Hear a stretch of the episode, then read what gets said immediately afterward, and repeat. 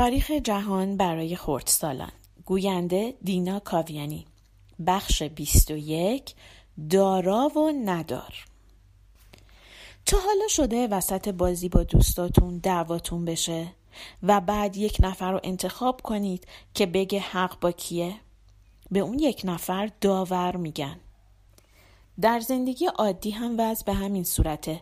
گاهی به داوری نیاز داریم.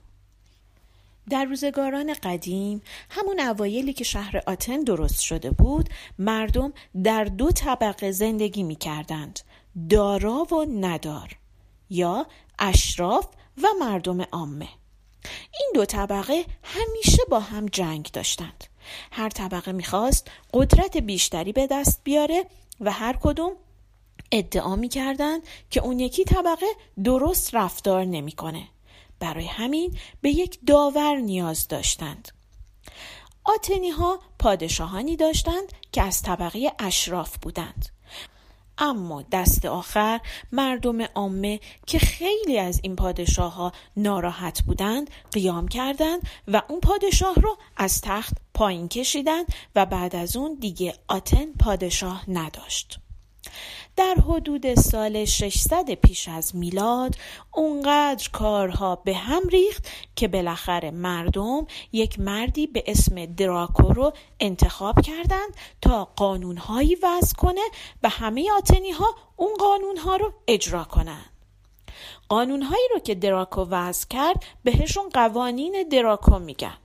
این قوانین خیلی قوانین سفت و سختی بود و اگر کسی به اون قوانین احترام نمیگذاشت و اونها رو رعایت نمی‌کرد به بدترین شکل مجازات می‌شد.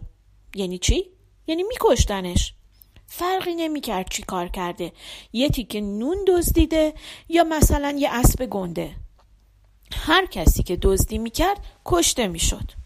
هر کسی یک کار بدی می کرد حتی اگر یک کار کوچیک کشته می شد. اگر کسی کس دیگه ای رو می کشت به بالاترین مجازات می رسید که باز هم همون کشته شدن بود. قوانین دراکو باعث شده بود که مردم خیلی مضطرب و نگران باشن چون به هر کار کوچیکی ممکن بود مجازات بشن و کشته بشن.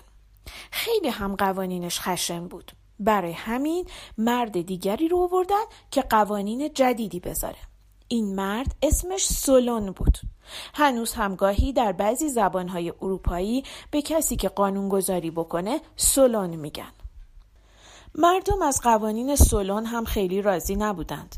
طبقه اشراف فکر می‌کردند که قوانین سولون به نفع طبقه عامه است و مردم عامه هم فکر می‌کردند این قوانین به نفع طبقه اشرافه. با این همه تا مدتها مردم قوانین سولون رو اجرا می کردند.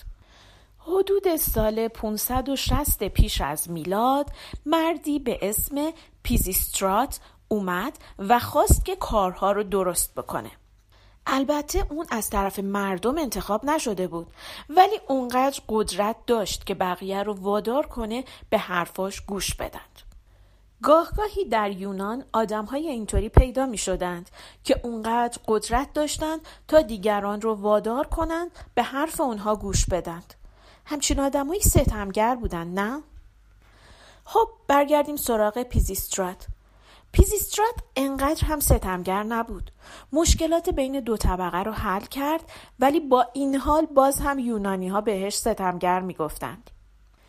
پیزیسترات طبق قوانین سولون فرمان روایی می کرد و خیلی سعی کرد که زندگی مردم آتن رو بهتر بکنه. یکی از کارهایی که کرد این بود که سروده های هومر رو جمع کرد و داد نوشتند تا همه مردم بتونن اونها رو بخونن. قبل از این مردم فقط شعرهای هومر رو میشنیدن و حفظ می‌کردند. بعد از بیزیسترات پسرش فرمان روا شد. ولی خب پسرش به خوبی پدر نبود و مردم قیام کردند و حکومت رو از دستش گرفتند. این اتفاق تقریبا در سال 510 پیش از میلاد مسیح رخ داد. سالها بعد مرد دیگهی به اسم کلیستن اومد که اون هم سعی کرد قوانینی رو وضع کنه و اوضاع مردم رو بهتر بکنه. شما راجع به انتخابات و رأیگیری حتما شنیدید. توی جامعه هر فردی دارای یک رأیه. چه پولدار باشه چه فقیر. هر کسی هم هر کار بدی بکنه به مجازات عملش می‌رسه. چه پولدار چه فقیر.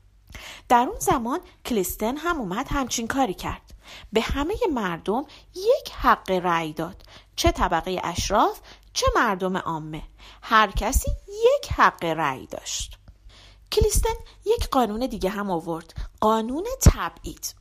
اگر کسی خیلی مردم رو اذیت می کرد و مردم از دستش عصبانی می شدند اسمش رو روی یه تیکه سفال می نوشتن و اون سفال رو در روز مشخصی که روز رأی گیری بود توی صندوق رأی مینداختن اگر اندازه این رأی ها کافی بود اون مرد باید شهر رو ترک می‌کرد و تا ده سال نمی‌تونست به شهر برگرده.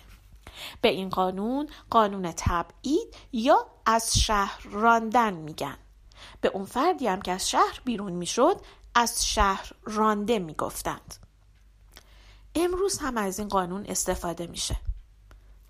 حتی گاهی بچه هایی رو هم که شیطونی می‌کنن تبعید می‌کنن.